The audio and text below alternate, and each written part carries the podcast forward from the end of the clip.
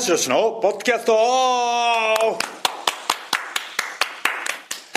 い始まりました。棚橋宏のポッドキャストオフです、えー前回は、えーニューヨークの、えーセントラルパークでの収録だったのでね。はい。えーほぼあでも1か月超えちゃいましたね。まあ、あれが4.6ですからね。そうですね。今ゴールデンウィーク終わりの、えーはい。5月そろそろ下旬かなと。はい。まあまあまあでも あのまあそうですね。僕としてはあの意欲的な そうですね。意欲的な更新というふうに受け止めていただいてと。あそうですか。はい、はい。どんではどん取るという話もあの時ありましいやいやもうやっていきますよ。たやっていきますよ。今特に欠場してますんでね。そうですよね。ちょっとね。できることはね、はい。あの全部やっていきますので、はえーというわけで。い、はい。というわけで、えー久しぶりだから手順を忘れちゃって、え ーというわけで今回のメンバーはメンバー紹介を忘れちゃって、そうですね。はい。というわけで今回のメンバーは100年に一人に伝えたな白石とはい。マシモです。よろしくお願いします。す。はい。えー。ねまたいろいろとはい。飽きましたからちょっとね何からっていうのはありますけども。そうですね。まあマジソンも触れたいし、はい。まあ、欠場手術のことも触れたいんですけども、そうですよねえーなんといってもですね、はい。あの復帰戦がそうですね。6月5日、はい。両国大会が迫ってますのでこれは迫ってますよ。迫ってますよね。かなり迫ってますよ。今日収録しているってことはもう結構直前更新になるかもしれないですけどもえーもうちょっとない。2週間かな？2週間はないのか。2週間ちょっとあります。それまあ2週間ちょっとある。はい。おなるほどなるほど。はい。はいありますね。あるので。はい。まだまだありますね。まあちょっとその両国大会に触れていきたいなと、はい。そうですね、うん。はまあ、両国に触れる前にね。い、はい、あの ファンの方はあの棚橋今どうなってんだってですね。気になってるとは思うんですあけれだからちょっと棚橋さんからこうツイッターでこう、うん。割とこうちょっと突然気味に実は入院してましたみたいなのがはい。バシャッと入って。どはいちょっとオフィシャル的なねアナウンスもとないままという感じ、ああそうでしたね。あのだったんではい。そうなんですよ。あの手術がの経過がどうなるかがまだ分かんなかったので、あー。あの僕としてはそのその手術が終わって、退院するタイミングでうん。実は入院してましたっていう事後報告の方が、うんうん。この場合は皆様に心配かけないんじゃないかなと確かに。手術しますんでっていうとちょっとやっぱりね、はい。ファンの方はねあれ？大丈夫かな？って思うじゃないですか。思まあまあまあでもあの入院と同時に、はい。あの SNS の公式が一切しなくなったので 怪しいとは思怪しいとそはうですよね。あの誰よりもまめなそうです男がね。怪しい状況ではあったんですけどね、はいはい。大はい。体何日ぐらいやんなかったんですかね、えー、10日間弱ぐらい入院してたので、うん。はい、あ結構長かったですね。はい。10日か16入院の、はい。えーあでも21の月曜日から稼働したからうん。1週間ちょっとぐらいですかね、うん。なるほどなるほど。まあ、ただその、えー僕のね悪い癖であの入院する直前にはい。あの英語ではい「ニューはい。新しい「ニューはいで「ウィン」「はい勝つ。はい」でつぶやいてるんですよ。はい「ニューウィン」「ニューウィン」察し察しがいい人はまあまあま「あ。れ手術ですか？入院ですか?」みたいなやったけど。ああ結構来ましたよやっぱり、はいえーそれで逸材の意図としてはもちろんそれをちょっと匂わせて。そうですね。あの入院をを日本語で発音すると入院になるので新しく勝つみたいな。ニューウィンみたいな。ああまあ意味合い的にはちょっと前向きな意味前向きな意味なんですけどニューウィンと。響きは入院だ。なるほどね、えーすいません。ちょっと僕の悪い癖がね、えー。出てしまいましたけども。そうですよね。なんか割とちょっと田中さんもやっぱりちょっとねこう,、はい。こうちょっと発言したいんだけどみたいなうんことをちょっとねちょっと言われてるのもちょっとなんか耳にしてましたよマネージャーの方から、はい。ね、もうあのアナウンスしたいんですけど、はい言ったんですけど、なん何の事情だったのかな、はい。まあでも結構やっぱりちょっとね会社側も少し慎重だったんじゃないですか、そこはちょっとねやっぱりそのいろいろなあと田中さんやっぱりこうもう今今やねもう各方面の仕事が。そうですね。いろいろ案件ものあるじゃないですか。背負ってるものが、そう。CBC のあの CBC の夕方番組のレギュラーとか背負ってますんで、ああれはねその大丈夫だったんですか？その入院期間。えー入院の直前にロケ行ったんですよ。あちゃんと取りだめというか。海外から帰ってきてその CBC のあ4週分の収録を終えててからの入院だったんです。はい。なるほど。じゃあ一応各方面的には、はい。まあ一応なんとか全部済まして。はい。はい。ははい。はい、うん。まあ、先日もあの CBC の収録行ってきたん行かれてましたね。ばっかりなんですけど、はいえー7月8月が G1 で稼働できないので僕は。そう G1 出るとしたらですよ。あそうですね。確まだわかんない。ええまあまあ、去年の 去年の去年のチャンピオンなんでそうですよね。出るとは思うんですけどあのまあまあなので、まあ一応ね。な何本撮りしてんの6本撮り、はあ六本撮りってどういうことですか？よくそんなに、はい、この放送いつぐらいですか、えー、6月の終わりぐらいですかね。はい。だいぶ撮ってきましたんで、はそれはすごいい、いやいや。ね。あのあとはいろいろねこうスポンサー関係のは仕事だったりとかもいありますよ穴がね開けられないので。そうですよね、ん。いろいろとこれは各社、ん。棚橋宏はやっぱり大事にしてますから。ありがとうございます。一生懸命やりますからね彼はね。ね。彼はあの何に対しても全力でややるタイプなんで、ね。はい。どの会社さんもねこう非常に、高評価ですから。そうクライアントさんに喜んでいただいてますのでね、はい。えーこれからも楽しくよろしくお願いしますという えーまだ募集しておりますというね、えーはい。はい。なので退院して、はでまあ退院の時に先生に無理はしないようにと言われたので、い、うんえーもう本当に 10%20% の軽いうん。何やってんだろう俺みたいな重重さから始めて、翌週は30%、翌週は50%で今、えー、78ぐらいはいけてますね、でまあしっかり練習終わった後はアイシングしてケアしてって感じ、はい、ちょっとそのねあの僕その傷跡をこの間あれでしょこもう一回ちょっとこれ手術的にはどういう手術？的には、えー病名は中部間症候群といって、はい肘からのし肘を通って手先に行く神経をが、えーまあ、骨極っていうんですけど骨が尖ってる部分であったりとか、筋肉の発達で三頭筋の発達で神経が押し上げられて何かこう触ってしまうんですね。神経の通り道に骨が。すちょっるととピリッと。そうしびれが。でもねこれもう本当5年以上前からずっとしびれててでだんだんしびれの範囲が広がってきて。であのある日あの手をパッと見たら不自然に痩せてるのに気づいて右と比べて全然左が肉がないんですよ。手が痩せてる。手がはい。手のひらってことですか？あ手の。わかります？ここ筋張ってるとこはい、こっちは肉があるんですけど。本当だ。こっちないでしょ。本当だ。はい。ここも薄くなってきちゃって、はい、で握力測ったんですよ。は右が70あったんですけどはい。左が50なかったんですよ。あ20以上違って。あで電極を通してこうはピクピクってこうはいはい。神経の反応を見るやつも右はこう大きい山線グラフなのに左は本当にちょこちょことしか反応してなくて。でこのままだったら悪くなる一方なのでえー手術して現状で止めとく手術。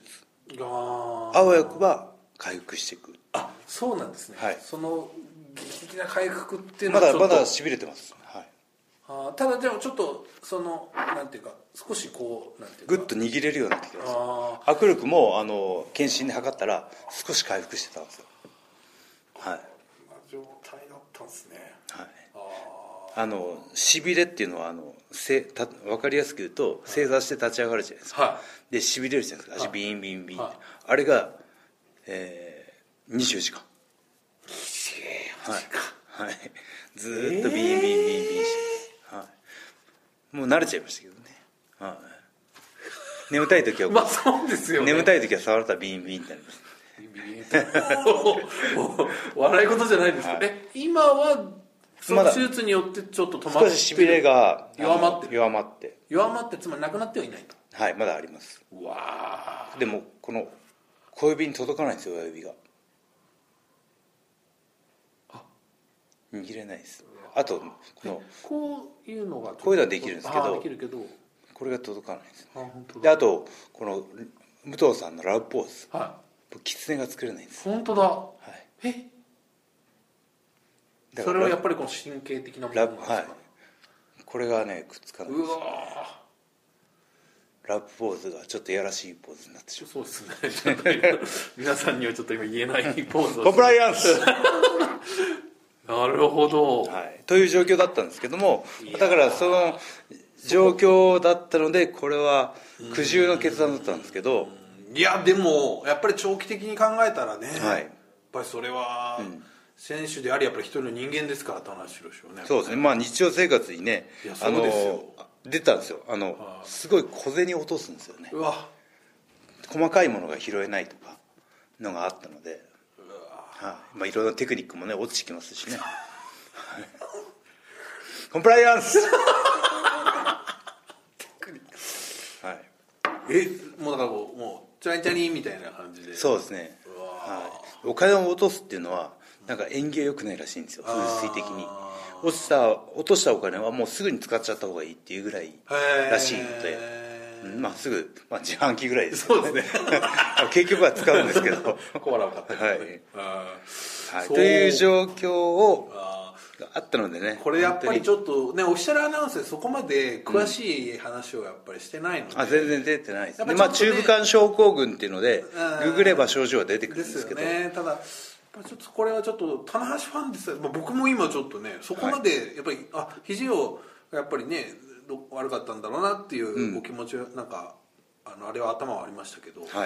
まさかそんなっていう。ね、まあ、僕棚橋はもうここ数年で膝が悪いっていうイメージがついちゃったんで、はいはい。はい、あのひ今回は肘でしたね。あただ一緒にねひ膝もあの十分トレーニングする時間も取れたしーなるほど。全体的なコンディションは上がってます。あーそれはねやっぱりこのまあね、まあ、ちょっとドンタクシリーズ、まあ、スーパージュニアはねちょっとあのヘビーとしてあんまり出てないん。ですけど、これでちょっとね年一ですからね九州回るのね。確かに。はい。どんたく出たかったんですけど、ねでもそんな中でね2日目に。はい。これ僕らもあの直前にちょっと知らされたんで、はい。おお田中さん来るんだと思って、はい。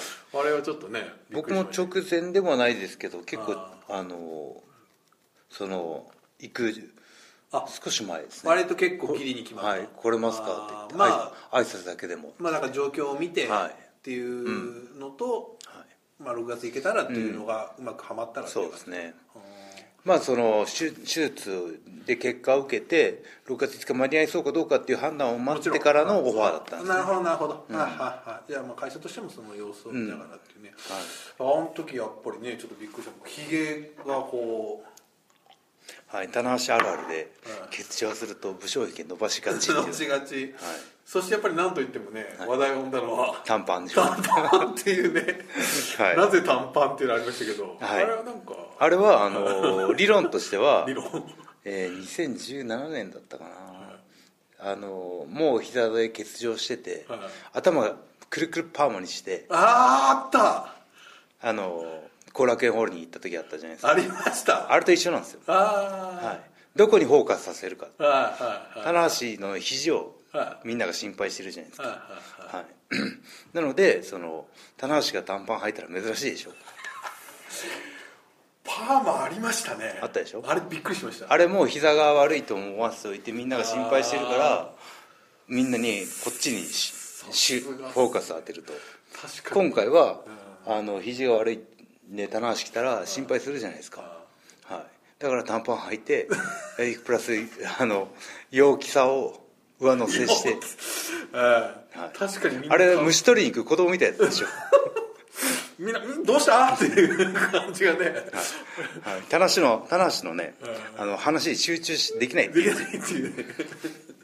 え えでもあのこうねこうぐーっとこう手が下がっていくやつがはい。面白かったですけど、はい、ただねあれはね一方一方向だけだったんでね。あ全方向にやればよかった。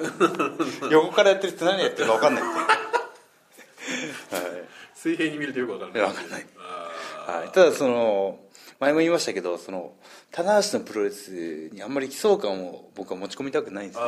コンディションが悪いからとかはい心配してほしくないので、ーまあこれはねやっぱりちょっと、いや心配してるファンはいいますからねかなり、なので僕は元気ですっていうののわんぱく感を。ワンパック感は 出たでしょ？ただねちょっとね「ん？どうした?」っていうのははい。若干こう、はい。ただただ僕もね前日の夜からなんか急遽思いついてはい、お。あ前々日かな、はい。で前日に、はあのまあ1回履くしか履かないし、はい。あの H&M さんでいいかなと。は思って買いに行ったら、はいあれが一番大きいサイズだったんですけどパッツンパッツなんかでもこう全体的にこう黒白ですごくスニーカーも含めてンそうですね。スニーカーもそうそうそう。両方違うやつで。あのーはい。ねこうトータルコーディネートが。トータルコーディネートで、ええ。おね思った。おしゃれの最先端をね 前衛的なおしゃれを。なんですけどね、まああの T, T シャツは T シャツも合わせて買いましたけどね。あそうですよね。それもおしゃれでしたよね、はい。なんかね。あーそうなんですよ。そして「武将髭」というね、はい。いやあれはなかなか、あれを読みましたけど。まあその、まあ、サプライズの登場だったので、はあの前日の夜にホテル入って、あで会場入りまでずっとホテル,、はい。ホテル缶詰で3日の夜に入ったんですよ。あ3日の夜入られてたんですか？はい。こっそり入ってあーはいはい。でもうホテルから一本も出ずにでホテルから会場直行してで会場から空港直行してで空港から自宅に直行して。直行、はい。チョコ便です。直行に直行直行がね、はい。えーあの帰りの写真良かったですね。なんかこうあ真子さんとかね。ね真子さんと。真子さんと。みんな仲良さそうで、ねえ。あれは上村が白目向いてましたけどね。そうそうそう。あそこだけ誰か切り抜いてましたね、えーねえもうでもそんな中、はい。ねえまあ来たじゃないですか。そうですね復帰戦。はい。ねえ十分ねあの休みを取ったのであコンディションは間違いないですね、ただそのあの前回と違うのは肘っていうのはあ全部のトレーニングに使うんですよ。なので一切何にもできないんですよ。例えば膝が悪かったら上半身とかはい。背中とはい。か肩とはかい。できるじゃないですか。まあ膝に負担かからないステップマシンとかもはい。自転車こいだりとかもできるんですけど肘が悪いんでウエイトトレーニングが足しかできないんですよ。なのでだいぶ太りました1 0キロマックス。そこはでも今後はいというか今そこでもどうですか？トレトレーニングはでできる？もう今はできてます。今はできてる、はい。あその要するにベンチプレスベンチプレスも1 0 0キロまで上がるようになったんで。そうですね、はい。確かにちょっとこの間お会いした時よりはちょっとねすっきりされたはい。印象がありますよ、今。もうあのね福岡行った時ぐらいが一番太ってたんですかね、はい。一番コロッコロしてましたそうですね、ちょっとなんかあれ？みたいな、はい、話太ったみたいなツイートがいっぱい多くて。ねえ、あまあまあまああとは棚橋次第ですよ。このコンディションもね。ーなるほど。じゃあもう今はもうグッとまああと2週間そうですね。今はもう朝晩朝晩トレーニングにあ明け暮れてるんでね。他の選手はねれあの連日試合で頑張ってますんで他の選手のねやっぱそういうのを見てると休んでる僕はもっと頑張らないといけないと思うんで。うん。ねただあとその結構いろいろお仕事もありますからその他にもね、結構露出もされてますし。というね。はい。まあまあまあ。心配しすぎないでください。ね。僕は大丈夫なので。ただこれでもその復帰戦の相手がね、はい。ちょっと今ややこしさでいうとはいちょっとナンバーワンぐらいにそうですね。あのコメントもねあのい。ろいろこう面白くなってきたしね J ホワイトはうん。あのマディソンスキャアガーデンの経験っていうのはすごく大きいんじゃないかなと。あ舞台舞台を経験して。あすごい全然別人ですね。あそうですか、うん。自信がね満ちてますよ。試合あのリング上のは姿にね。い立ち振る舞いとか。そうそう立ち姿にね。はもう誰でも来いみたいな。うん。はねという両国大会なんですけども今回はベスト・オブ・ザ・スーパージュニアのそうなんですよ。決勝はというところが一番の売りなんですね。いもちろんもちろん。うん。ですし今ちょっと僕ねあの大変田中さんに申し訳ないですけど翔くんのポッドキャストもやってます。あはいはい。しびれない話。あしびれる話だっけ？あしびれない話ですね。あしびれない話ね。しびれる話。しびれる話じゃないですはい。い。やーね。今ジュニアのあの公式戦、えーどんどんやってますけど、えー見てるんですよ。ワールドで。お。はい。うん。あの仙台大会は会場でも見てましたんで。そうですよね。そうそうそう。だからあれもちょっとその始球式のねうん。件があったんで、はい。あれですけどお田中さんいるんだと思ってね、はい。あの時も、控室モニターずっと見てたんですけどショーがいいですね。うんいやー、ついに覚醒したなっていう感じがしますよねなんかね。そうですね。あのまあもともとビジュアルもいいし、はい。体つきもねあのストイックだし、あのでもやっぱ高木選手の存在が大きいですね、あ高木選手との戦いの中でショーがどんどん引っ張り上げられてってるっていうかもっとね武骨なタイプだったんですよ。器用じゃないしけどやっぱこうあの戦いの中であなんかいいライバル見つけたなって感じですね。ーあのこうちょっとファンの方もちょっと今こうなんかこの本当にまあ翔選手ねもう以前から見てて、あここの人と会ってこういうライバルストーリーで今グーッと上がっていくっていうのをリアルタイムでうん。見えてる喜びというか、うん。がありますよねあの陽と翔が組むと、はい。やっぱり陽の方がはい。少しやっぱり立ち、落ち着いてるし、はい。プロレスがうまいというか面白い感じだったんですけど、はい。あの翔の生の感情というか、はうん、あの辺がね、はビンビン来てますよね。でそのいいタイミングでは曲を変えてきたじゃないですか、あの曲僕ね仙台の時はねそんなに気づかなかったんですけど家帰ってあのワールド見て、うん。曲聴いたらゾワゾワって鳥肌立ってってうわー。ってうわーってこうそんなに？全身サブイボが出る出るぐらい 何この曲と思ってつぶやいちゃってあれからつぶやいてるでしょ。はい。つぶやかずにはいられない。いられない。な誰かに教えたくて。誰かに話して。あ本来ツイッターでそういうもんじゃない。ですかまあそうですよ。今の感情を誰かに伝えたいっていうか、いやーでもねあれは評判いいですしあのーまあやっぱりその結構翔選手もこう合ってますよねなんかね。希望というかねに沿った形だからゲームが好きじゃないゲーム音楽が好きはい。ででゲーム音楽のバンドなんですよね。で作ってもらって。いやーなんかねちょっとそのリアルタイムではい。なんかその殻を破るはい。の見れるのっていやそうなんですよ。いいっすね。本当に。でこういう試合がスイングし始めたタイミングではい。いい曲が来るじゃないですか。はなかなかないですね。いなかなかないですね。持ってますね。はい。うん。し僕は結構翔選手ってやっぱこうちょっと天然っぽいイメージがあるんですけど、結構今回狙ってきてる感じもちょっとえあの純朴な子が、はい。このタイミングでこの曲変え変えたい。と俺で用は変えてないですもんね。そうなんですよ。これもまた面白いですね、うん。この交代賞いやこういうねは野心が見えていいですよ。いいいですよね。すごい。うんで髪の毛の色も変えたし、戻しましたね黒にね、はいでコスチュームもまあねあの割まあと2人はシングルの時は時はやりますけど。まあ、あのショートタイツになりますんで、うん、ちょっとおお意外と翔くんこれうん。狙ってきてるなっていうのもちょっと、あのー僕が心配してたのはその六本木 3K ではい。タッグが長く続くと、はいはい。タッグ屋で見られがちになってしまうんですよ、はいはい。タッグ戦線は絡んでいくけど、はい。シングルプレイヤーとしては、はい。あのーシングルプレイヤーとして見られなくなりがちなんですね。けど早い段階でシングルプレイヤーとしてのはい。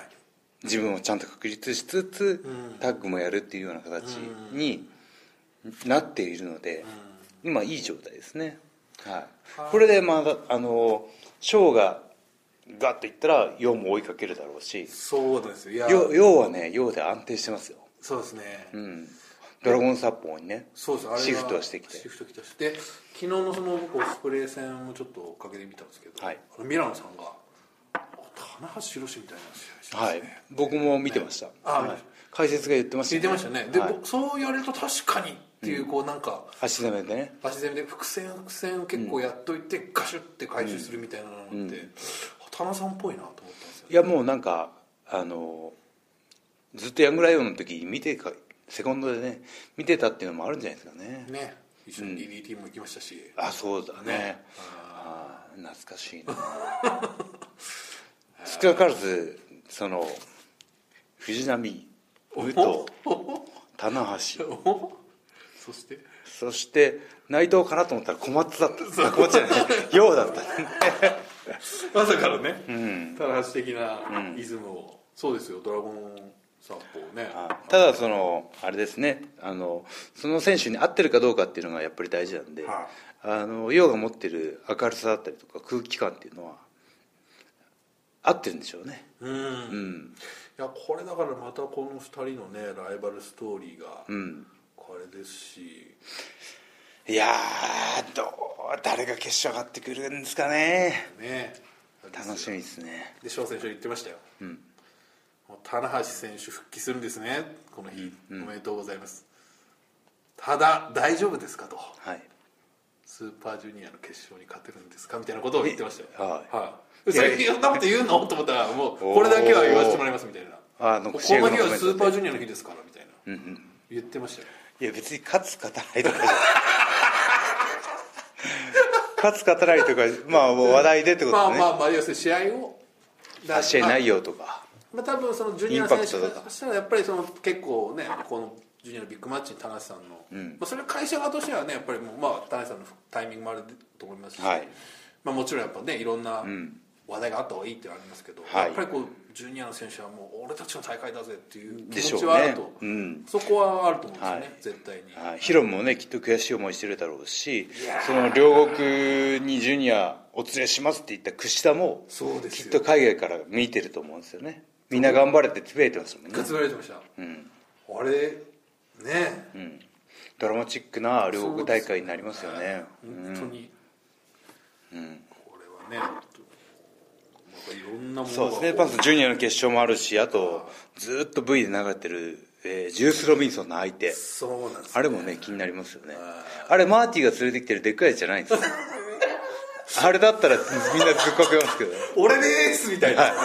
実はもういましたみたいな。あ彼ではないんですね。確かになんかこうそんな感じしますよ。あのなんかこうね、彼は誰なんですか？彼は誰？あのマーティが連れてきてるのは。ああれは向こうのブリティッシュのチャンピオンえーとですねえっとブロディ・キング選手はあこれも僕この間ツイッターで見て思ったんですけど、道場開きの時に霊道場開きの時に試合やったじゃないですかあの,、はい。あの時出てるんですよ。へえあ少なからず縁はあったんですね。あだからまだその LA だからちょっと LA 道場流れで ROH 入ったんじゃない、だから僕もあの時あなんだこの全身入れ墨の選手はと思ってたんですけど,、なるほどね。うん。そうなんですよそうか。まあ、今ちょっとねその,、ん。あのマーティのチームで売り出し中っていう、そのジュースの相手のね煽り V いっぱい流れてますけどスイッチブレードみたいですね。ああそうなんですよね。はい。そうなんですよ。ガシッガシッガシッってね J ですってで J が J 一人二役。はいはいっていうね、はい。そうですよ。J ダブルヘッダーとかね。ね。あるかもしれないですね。ないわ。うん。ないと思ないます。すけどね。棚橋さんではないですよね、まあまあここでね改めてその6月5日両国で復帰する棚そうですよ。橋をまあ棚橋が棚橋を別角度から考察していきたいなと。あそんな企画が。はい。はやまあまあポイントとしては、はい。その欠場期間い、はい。は十分なのかと。そうですね。いうところと、体調えー J の発言、おはい、いいですね、はい、ありましたね。列の後ろに並べ発言。あんまりね取り上げられなかったですけど、えー後藤はね一番後ろに並んでるのは分かってるんですよあの、はい。俺が今だから最初に倒したのが後藤だから、お前は後藤の後ろだと。そういう意味でね。そういうことですよね。はいそういうことです。はい本来は、ん。あの岡田のチャレンジする資格は俺なんだと、ん。いうことですよね。そうですね、あはい、という部分からあその両国をね、えーどう迎えるのかという棚橋を考察していきます。あお願いします。はいえー、初のあ試みなんそうですね、ええ。ちょっとどうしていいかよく分からないですけど、い。やまあ欠場期間は、えーまあ、7月6日のマイゾン以来試合をしていないので、そうですよね、えー、丸ちょうど2ヶ月。あ。あ、これでも復帰戦でいきなりシングルっていうのは割と今までもありまあうんまあ G1 ドームドームの時ドームもありましたね。あそうかそうかそうか、うん。あまあまあ田中さんぐらいのねはい。もうキャリアがあればっていう感じそうですね。だから全然そのシングルマッチであろうと何であろうと、えー僕はあの試合に臨む姿勢っていうのは変えないので、はい、それは心配いらないですね、はい一個 OK もう俺は OK、もう OK ですね。もうこういう四あ角にね。四角にこういうチェック。はい。チェック入りますんで。はい。なんとかチェックと、なので棚橋の復帰に向けての血中期間はイナフだと十分。十分だと。十分だと。問題ないと、はい。ノー問題だと、はい。はい。で次に、はい。えー J の発言。発言。はい。はい。これもう本当にねあのはい。レッツの後ろに並べと、ははい。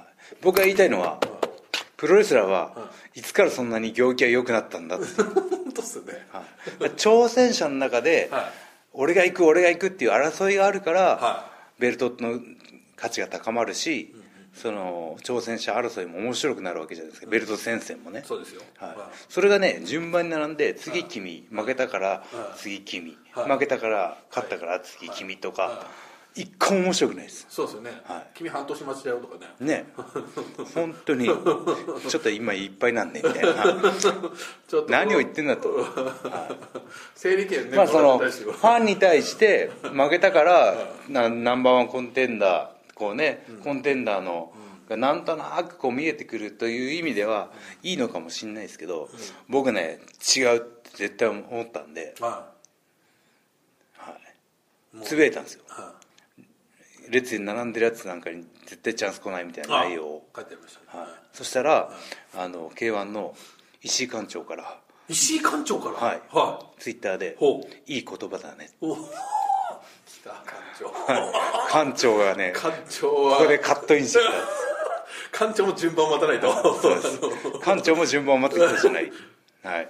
おおあの人はすごい人ですからね、ただあのね僕あの G- IWGP を狙います。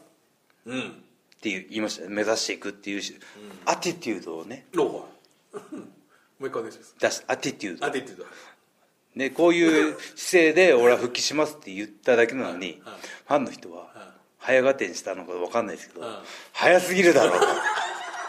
いやいや違うんだ目指してるっていうのは普遍的なものじゃないですか僕の中で。そうですよ IWGP を目指さなくなったら、はい。レスラーとして俺は終わると思ってるんで、確かにね。だから、復帰するからには目指しますって言っただけなのに、ああ結構矢の矢のようなリプライがそうそう。決勝上げて何言ってんだと。いやなその短期運転みたいなの。いる？プロレスラー。ちょっと。復帰して調子上がってきたから挑戦します。そんなやつは応援できるかって話だよね。ね。まあもう僕の意見なんでいいんですけど。あちょっとムムッときたんで。結構めった何が並べだこの野郎と思ったんで。お前お前そのヒール的なポジションにいるくせに生ぬるいこと言ってんじゃねえと思ったんでねえ。まあ並んでることはどうなのかと思いまそうですすよね。いやでもその後藤選手が今なんか、うん。今日なんか。らしいね。なんかこう探さないでください的な。はい。探さないでついに後藤。これはちょっと気になります。いやなんか最近ねそういうちょっと気になるつぶやきが多かったですよなんか。うん。心境のなんか変化があるんじゃないですか俺は決めた的なやつがあったりとか、あ後藤のツイッターでね。これね。はい、ちょっとチェック皆さんもチェックしていただいて。ということは後藤は修行に出てしまったということはそうですよ。あのレッツの最後尾が分かんなくなってるっていう。ですね。はい。最後尾はこちらのやつがねこういうのをあの行列ができるような。あの持ってるはずだったのに、あの人気店がね。そうそうパーッとこう。もう、で今あの混迷を極めてますね。そうですよ。もうもうもう並ぶのやめたってことですからこれもということはもう並ぶ制度はもうなくなりました。俺は違う店に行くみたいな。まあでも打倒 J ホワイトって書いてあるんですけどね。あハッシュタグでね。ハッシュタグで。修行あるこれは気になりますね、ってことはもうやっぱね、まあ、そういう発言も含めて、こう後藤がね J に打倒 J をにあの後藤氏を燃やしているってことは、J がそれだけ大きい存在になったってことなんですよ。そうですね。うん。門番的なね、なるほどはい。その IWGP 先生に割り込んでいくためには、J ナンバーワンコンテンダーの権利があるわけじゃないですか。前王者っていう。そうですね。J を倒さないとは IWGP が見えてこないっていうところでは棚橋のモチベーションも上がりますよね。これはだからもう J 選手をうん。ガツンと。はい。僕だって2月のリベンジもねそうですね。2月大阪。うんベルト取られましたんで。はその悔しい気持ちをね出してきます。僕は引き出しから開けて、い、はい。はい、そういうのも上乗せして返しますんでね、はい、これはねだからこの先、まあこれ録画これまたね、ドミニオンのカードはまだわからないですから、はい。あの棚橋さんは。はい、ねまあ一応。そうですね。その両国の結果を受けてどうなるかどっていううなるかってところだと思うんで。いうのもありますから、はい。まああとメインだと思うんですけどおそらく岡田選手とジェリコというジェリコがね。こう流れもありますし、あの流れあこの人こそこれですよ「はいはいはい」っていう。列がね。列完全に無視して、ね、列形成の時「オラー!」っていう。はい。あでもねファンのリプライにありましたよ。あ。その J がうん。あの棚棚橋の後ろに並べって言ってた直後にあのジェリコが割り込んできたじゃないですか。あのあの二人何やってんだと下々のレスラーは何をやってんだ本と当ですよね。その J 選手も割り込みでこうすっ飛ばすという。そうそうそうはいはいはいっていう。J と棚橋のやり取りは何なんだっていう話になってま本当すよね。ですよね、うん。まあまあだから列のはナンセンスだと。山田がファンの中にはあっていいと思うんですよ。次は彼なんじゃないかなっていう。もちろん。彼が行ったら次彼かなっていうのはもやっとあっていいと思うんですけどまあこの発信する側プレイヤー側から出すものではないっていうね。ね、そんなこうイスライシ館長もいいって言ってくれる。石井館長。これはね慶応を立ち上げた男ですからね、まあ。もうというわけで見どころいっぱいの両国ですね、はい。えージュニアの決勝、ジュースの相手は誰だと。そうですね。あとは棚橋のコンディションはご心配なくと。はい、チェックがもうつきましたよきましたので、はこれはねいはい、でまあこの本当にスーパージュニアの決勝両国っていうのは本当にもう、多分、ま、今のところな初めてなんかねこうお連れします発言があったから、なんとなくこうちょっと前やってたような印象はあります。実は多分やってないんですやってないですね。はい、はい。はあのいろんな団体が集まったやつはねはいスーパー J カップ。J カップはねありましたけど。も。これはまたね、あ全く私今ちょっと新しいこうジュニアのブランドを今こう再構築しているところなんですけど、はい、ただ本当に今櫛田があ広間が欠場中で櫛田が海外に行って、ってなると新時代っていうのが本当になんかしっくりくるというかデスペラード選手もね怪我しちゃいましたし、この新時代にね、はい。ジュニアが突入してってその新時代の機種になりそうなのが、ショート。今のとこね。そうですね。うん。ちょっと今ね星取り的にはちょっと今こう、黒星先行してますしね。高木慎吾というね、ん。ちょっとすごい選手がいますからあれですけど、ね、でも石森もいるし石森もいるしドラゴンリーもいるしい。や本当にジュニアはあのい、すごいですねね本当に。戦国時代。本当ですね、というわけで、はい、では最後に告知でございます、はい、ちょっと今回両国の話だけになってしまいましたけども、はい、これちょっとねもう、はい。続けざまにちょっとねそうですねますよ、田橋の近況をねはい。はい気になってる方もいらっしゃると思うもっと知りたいと、はい。あの話はどうなってるんだろう、はい、田田橋欠場中何やってんだそうですよ、っていうね、はい、何やってたんだ問題がありますその辺もね、あのちょっとこあのじ次のポはい。ッドキャストではい。触れたいと思いますので、はい。では最後に告知です、はい。新日本プロレスは6月5日両国国技館で、えーベストバズスーパージュニアの決勝はい。大会がありますと、はい。